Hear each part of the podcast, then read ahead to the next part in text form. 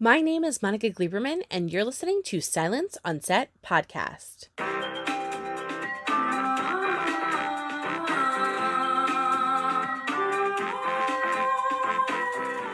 On today's podcast, we have Clay Epstein, who's the president of Film Mode Entertainment and co chair of IFTA and AFM.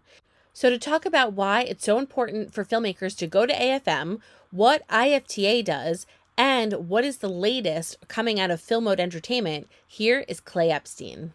So obviously, I'm so excited to talk with you. I you're in charge. I feel like of everything, every little aspect, kind of in the entertainment industry. I kind of come across your name in one in one way or another. For people that don't know you, which I don't know how, because I feel like if you're in this industry, you know Clay Epstein. But if we don't know you, can you tell us a little bit about your background, your film company, Uh, you know, AFM, how you kind of got involved in all of that.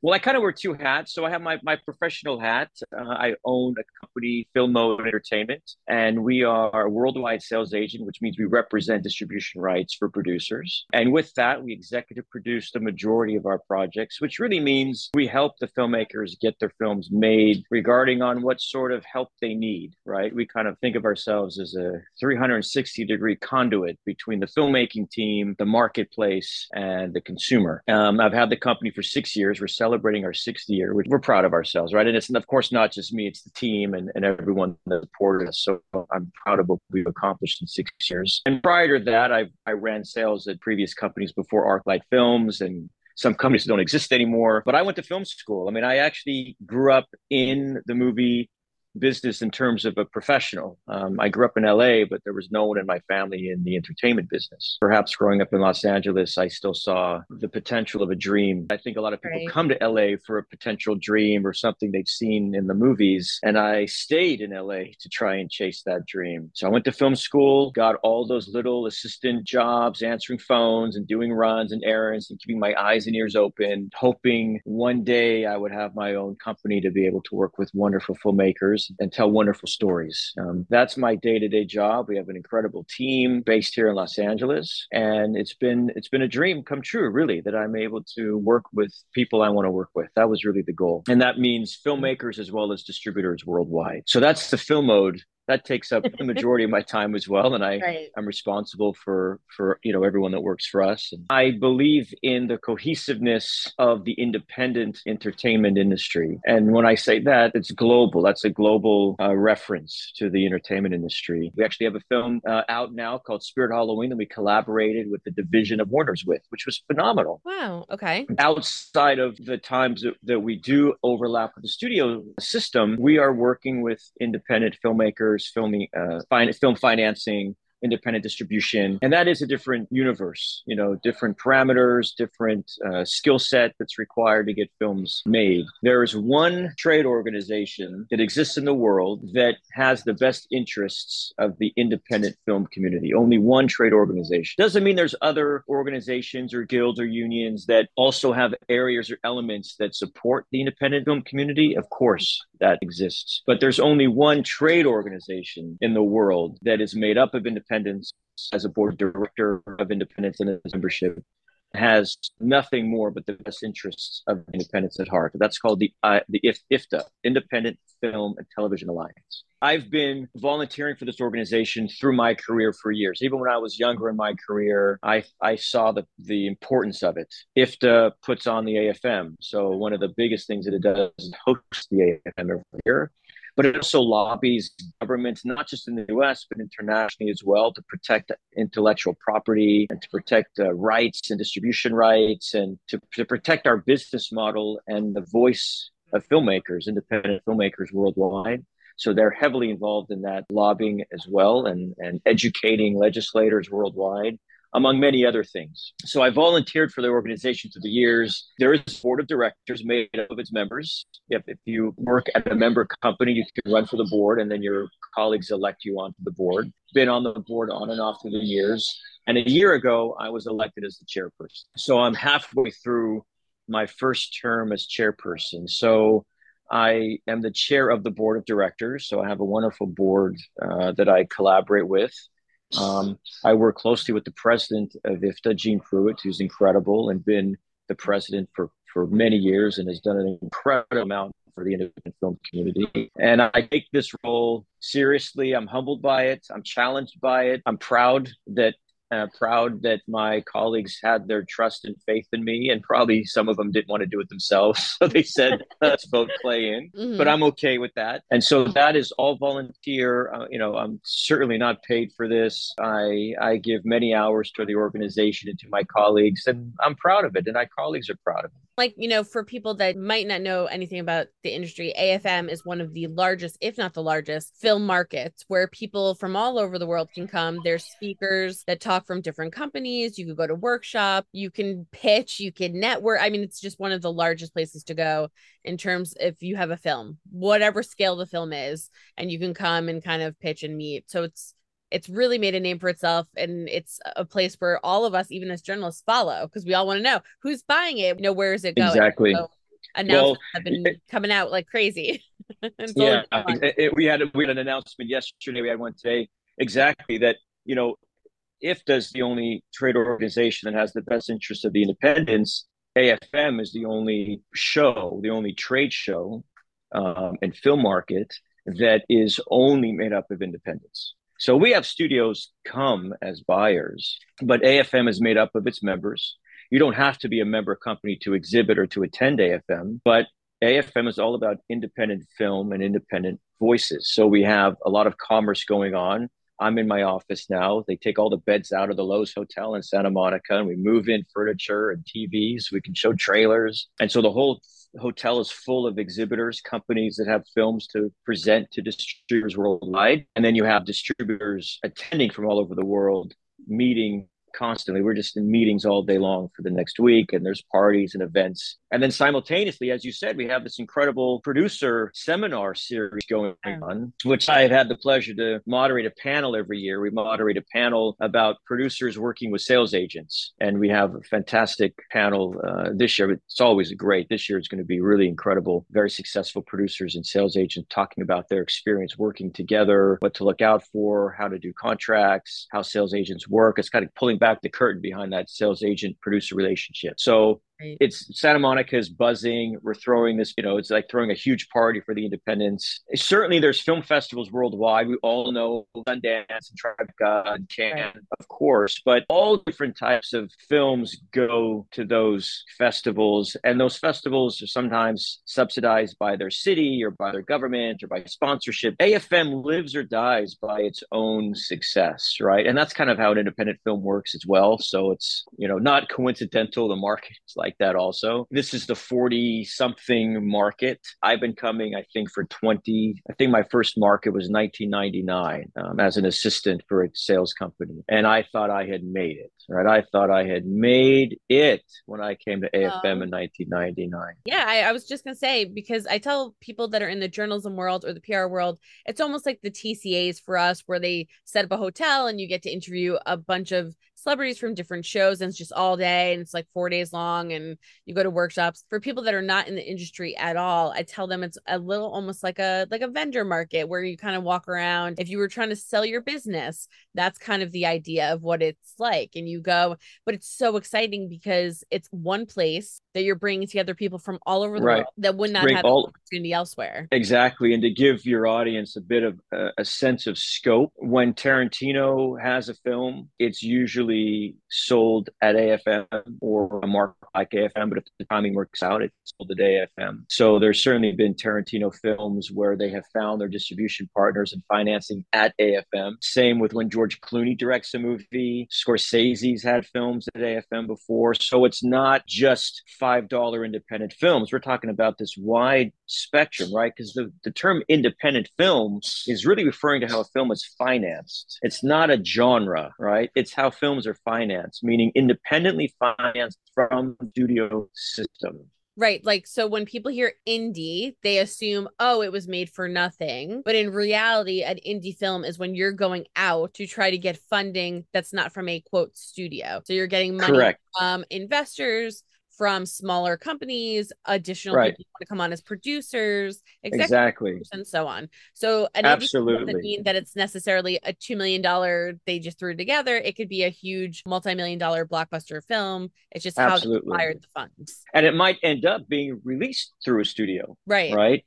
Yeah. or not. Pick it up. Or not. It really has to do with how it was financed and how the production came to be, how the how the rights and the and the intellectual property was controlled. What the independent model enables filmmakers usually, this is not all the time, but usually is a freedom of expression and vision, Yeah, right? because And then once they do it and everyone realizes it's incredible, the distributors, the studios, the whole world comes and says, Well, you've proven you financed it outside of our system, but we still want it, right? Or, or Right. some yeah, some then- sort of collaboration. yeah, then you get that nice paycheck or whatever deal that they work out. I would like that to happen.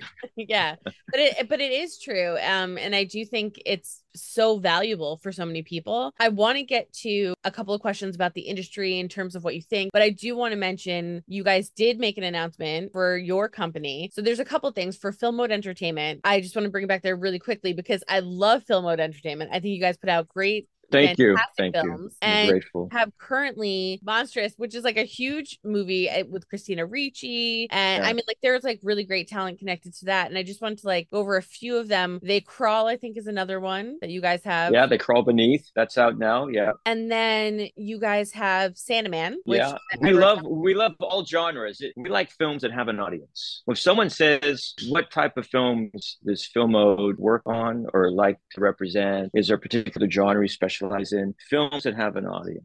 It's not all movies. There are some films or projects that probably don't have an audience outside of the filmmaker's parents. Mhm. So those might be difficult. But yeah, we're Monstrous with Ricci came out this year. You guys also We had very- of my favorites, which was Dig with um Yeah. Thomas Jane and Harlow And Emile Hirsch. Yeah, and Emile Yeah, Hirsch, yeah, it- it- father daughter together on screen. It with. Thomas and And Harlow. she's excellent. She's so incredible. good. I see. I saw it. She's such a good actress. She's such a good actress. And I know he workshopped with her Mhm. because I saw like uh, there was a couple of zooms we had even when we were determining if you know because she hadn't been the lead in a film before, and he really workshopped with her. Emile Hirsch is great in the film, so that came out recently. We had we were very proud of our film as they made us. This is Mayim Bialik's Oh, yes. directorial debut, semi-autobiographical about her family. Dustin Hoffman, Candice Bergen, Dianna Agron, and Simon Helberg, and Maya directing it. Like this is like an incredible film. Had a really nice theatrical release earlier this year. The festivals have embraced it worldwide. So that was a film we were we were involved in from the beginning, from the script stage, and worked closely with Mayim and the producers to get it all the way to an audience. And uh, really, really delighted with how that film came out.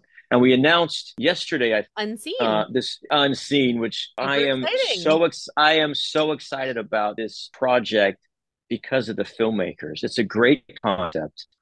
Imagine if you woke up blind, right? And you just woke up blind one day. So the the the whole hook is that everyone in this town wakes up blind except for the one girl that was blind and she wakes up with vision. And it's a sensory deprivation thriller like Bird Box or or Quiet Place, kind of that concept. Right. Ted Field is producing. Ted Field is famous for Riddick, the Jumanji franchise, Wes Craven's They, the Texas Chainsaw Massacre. I mean, on and on, just massive, massive franchises. And he's doing this really high concept, independent genre film that's going to be directed by the Soska sisters. And their producing partner, Marty Katz, who's Cronenberg's producer. So we could not be more excited about the filmmaking team behind this project. And that was announced yesterday on Halloween, right? Perfect, perfect time. I feel like with each film that you guys choose, there's always something special. Um, whether it's on the screen, behind the scenes, whatever the case is. In Dig, there's obviously something very special about Harlow's character, but there's, you know, a lot of things, even like with Mayim's, like her film that were a little more behind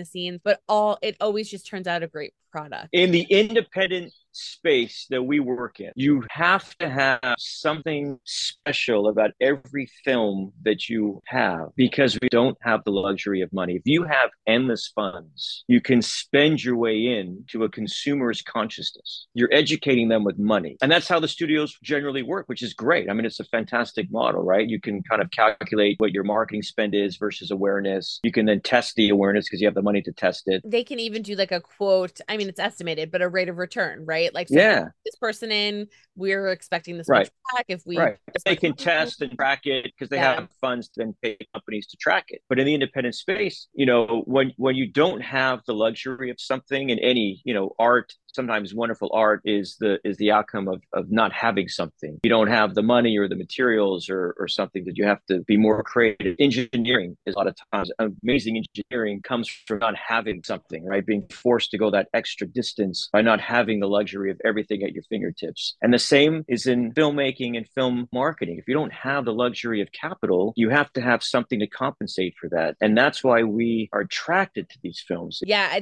it's something you can't pay for. So when you you have Thomas and you have, you know, Harlow right. together, you can't pay for that kind of chemistry that they have. Right. You, know, they're playing father daughter in the movie. They're really father and right. daughter. You can't pay for what comes out on that screen. And it was just beautiful. Right. And with right. the same thing, right? She's so excited. This is a huge deal for her, huge connections. You got big stars on it. You can't pay for that kind of excitement. Whereas some people, maybe that are used to making these films over and over, might not have the same excitement, but they don't have to worry about it because, like you said, ads go out, advertisements, billion dollar things, you know, that they might not right. have to be as excited. Not saying that they all right. aren't, but they don't have to worry as much. Yeah. And that excitement is what makes the movie special. And you guys pump out these films that are just amazing. To kind of, I guess, shift over really quickly for AFM, what are you kind of currently seeing in terms of budgets nowadays and, you know, selling in American markets versus international markets? Are you seeing like a huge kind of difference in terms of selling and then budgeting? Yeah, budgets have shifted uh, a little bit up, a little bit down. We, you know, the gaps can be quite large, right? The challenge is that the cost of production keeps increasing. So even if the values of films decrease in some aspects, the cost to make them continues to increase like everything else in the world and every other industry. There's just inflation. Of course, we like to go guild and union when we can. So that it, it just adds to the budget. You know, to do really low budget under a million, let's say 600,000, it's that that's going to be probably challenging to do, you know, all union and guild in some regards, and depending on where you shoot the film, right? So shooting a film internationally, let's say the UK, sometimes you can do more for less because of the infrastructure there, depending right. on what type of film. Let's say you do a period piece. We have a a Three Musketeers film. Well, they didn't have to build a castle. There was a castle. So they went and shot at the castle, right? So they didn't have to build it. In the US, you'd have to build the castle or a set. So that would add an extra cost. So deciding where to shoot a film is very important to the overall budget, not only with incentives from that city, state, or country, but also logistically and practically. We've seen the budgets kind of go from that under million, then they kind of jump from one five to two, then they jump to three, and then there's sums that hover in four. I think it's difficult for films in the four million space to work. They cost too much for what they're worth, but they don't cost enough to get to the next level because the next level is then in the eights to 10, I think. And that really needs to be dictated by cast, right? You can't have a seven or eight million dollar movie and have no significant actor in it. You can't have a four million dollar movie and have no significant actor in it. And those budgets come from, you know, what the marketplace will support for films that cost that amount, right? And so, and unlike the studios that may have distribution in place, we are always relying on our partners worldwide to say, yes, we'll take a crack at that or we'll take a risk on that. We, we have an opportunity to work on that. We'll put the bandwidth and our resources behind. So you're asking your partners to risk their finances. Right. So our job has a lot to do with risk mitigation. Uh, to, to, get back to the value of films, uh, North America is still the most valuable territory. The last few years, this has shifted, but the last few years, years, North America is usually the US is worth about half of the overall world value. In minimum guarantees, that's the advance that you're asking for distributors to give you. It used to be several years ago that you would sell international and hold the domestic until your film was finished. And then you would try and have a bidding war with the domestics. Mm. That trend started to fade away when we were reliant on the domestics to pre buy the films to help finance them. And if they were going to give you a million dollars before the film was made, uh, it was safest and rec- you know you needed that contract to get the film financed. And in many instances, when you're selling a film before it's made, you are selling the dream and hope of it being excellent. Once it's done, the distributor is going to pay you the face value of what the execution is. No matter what your hope and dream and expectation was with the filmmakers, now you have the film, and the distributor saying, Well, I've just evaluated it for what it is. I'm not evaluating it for what it's going to be. And so there's also a difference in just how deals can be structured and negotiated. It's very competitive here in North America as well amongst the distributors. And that's another reason why the pre sale market is quite active, right? Most of the films are pre sold in North America. See, and that's a, a good kind of like segue into my next question, which was, you know, I talked to a lot of people that are screenwriters trying to sell their screenplay, right? They're trying to get their films off the ground. Some of them are half funded that they've been able to do. They're looking for more money, you know, whatever the case is. And they come to AFM. They look to IFTA. They come to the for you guys for resources, for help. So how do you guys come together? I know you mentioned some of it, but how do you guys come together to work with some of these people that come to these events and are like, you know, they have a project. What do you guys do to try to help them to move forward with the filmmaking process? Yeah, we did. Um, I was on a on a Zoom Zoom panel that IFTA put together about a month and a half ago with the president of IFTA, Jean, and myself, and there was a couple other really experienced executives. And I think there were three, four hundred filmmakers, producers, people that wanted to come to AFM, thinking about coming to AFM. So even if people had come before, you know, didn't have the memory because it was two, you know, over two years ago, or wanted to be more proactive about it, we had this really wonderful educational seminar. You know, we took questions, and it was all about preparation And what I kept telling the, the audience is, you know, if you if you properly prepare for your market, you're going to have a better result. like anything in life, I mean, I prepare to come to the market, and this is my 20 something year. So if you, as a producer, or want to be trying to find a partner to help make your film, or you have a film you want to find a sales agent for, you also have to prepare for your market. You can't expect just to show up and find success, right? right. And that preparation comes from materials, whether it's a trailer, a deck, artwork, have your marketing materials, information about the film schedule meetings, try and reach out to potential partners beforehand. Now, that might be difficult to book meetings with people that don't know you, but at right. least you've reached out, at least you've tried, and then attend the seminars and try and do some networking. And we also said it may not happen all at one AFM. It may take two or three AFMs to start trying to network with sales agents and executives to to get to the point where they know you and you can get a response to your email that was the advice we gave is our door open yes do we like producers we don't know that have never made a film that aren't professional filmmakers that are willing to get into the business interrupt us during our meetings with our clients? No i'll be honest and say no that's not really that doesn't really work for us right? This is a professional environment. We're not open to the consumer. This is not a consumer trade show. This is a this is a business to business trade show. These incredibly incredible seminars are downstairs but i love telling the story that there was a young female uh, director that made a film. This was 2017 or 2018. She came to my seminar. She sent me an email. She came later. She says, I'd like just to shake your hand. I appreciated hearing your seminar. I made a film. Here's the trailer. Let me know if you're interested. And we ended up acquiring her film and sold it worldwide. And she's gone on to do commercials and, and other projects. So she handled herself so professionally. She had a great film and it was very well done and she was very talented, but right. she handled herself professionally. And that had a lot to do with it.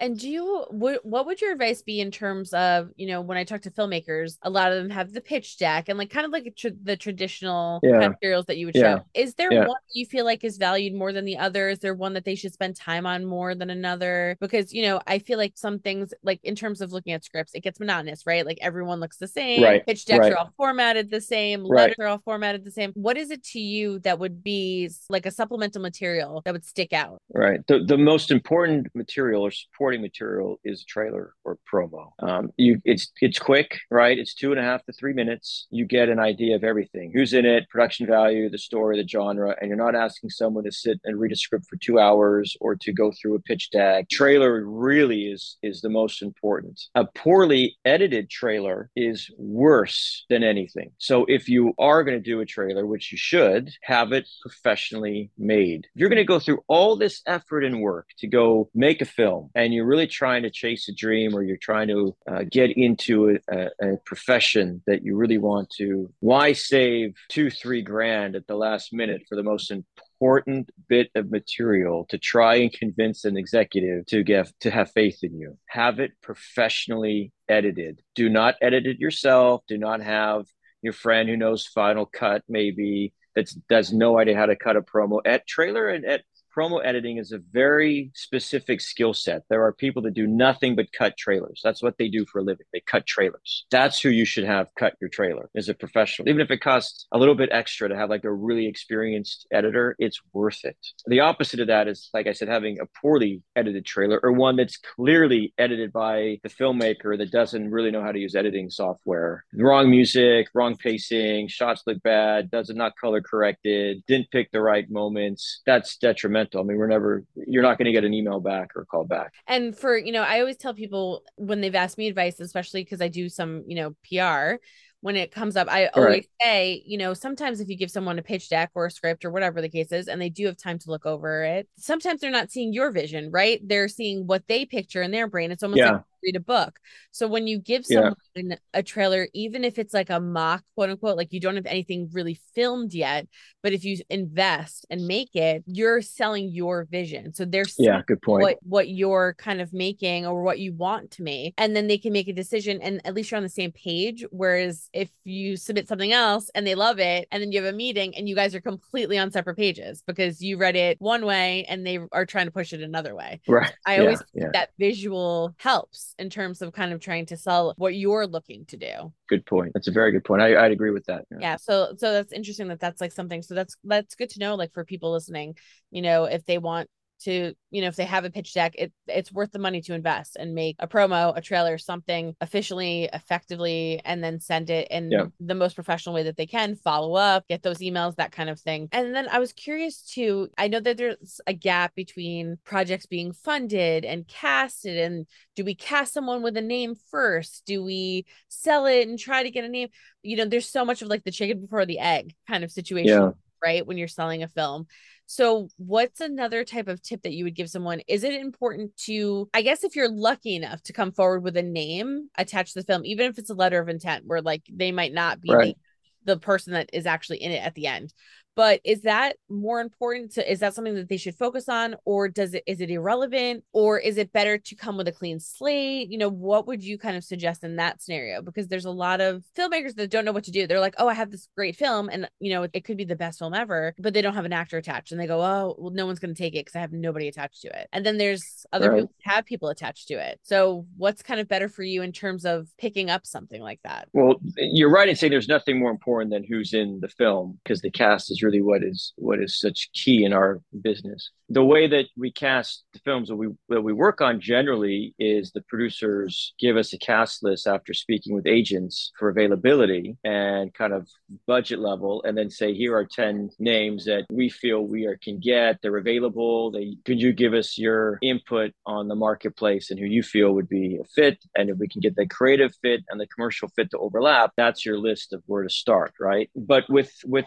filmmakers at the beginning that are trying to build traction that don't have any agent relationships, I usually say hire a casting director, right, to get some help because the casting director, that's what they do for a living, right? They know the agents, they know availability, and they know who might be looking, who what actor might be willing to do an independent film with a new director. And if they do come to our door or send us an unsolicited email and they have someone attached that we know, that's get a, a response, right? So yes, uh, I, I, think if you're a starting a filmmaker that's just starting out that has no relationships and trying to build traction, having an interesting actor is great. The sales agent may say, "Look, we like everything, but we want to replace the actor." At least you've gotten them on board. And there's some actors that are really easy to get attached that don't help, you know, us sell projects. I suppose there's probably some actors that are just a bit saturated, and nevertheless, the, the filmmaker still has to try and start packaging their project because otherwise, you're asking a sales agent to do everything everything. We're not producers. We're executive producers. We're mm-hmm. sales agents. We can help in many, many regards, but we're not doing the day to day heavy lifting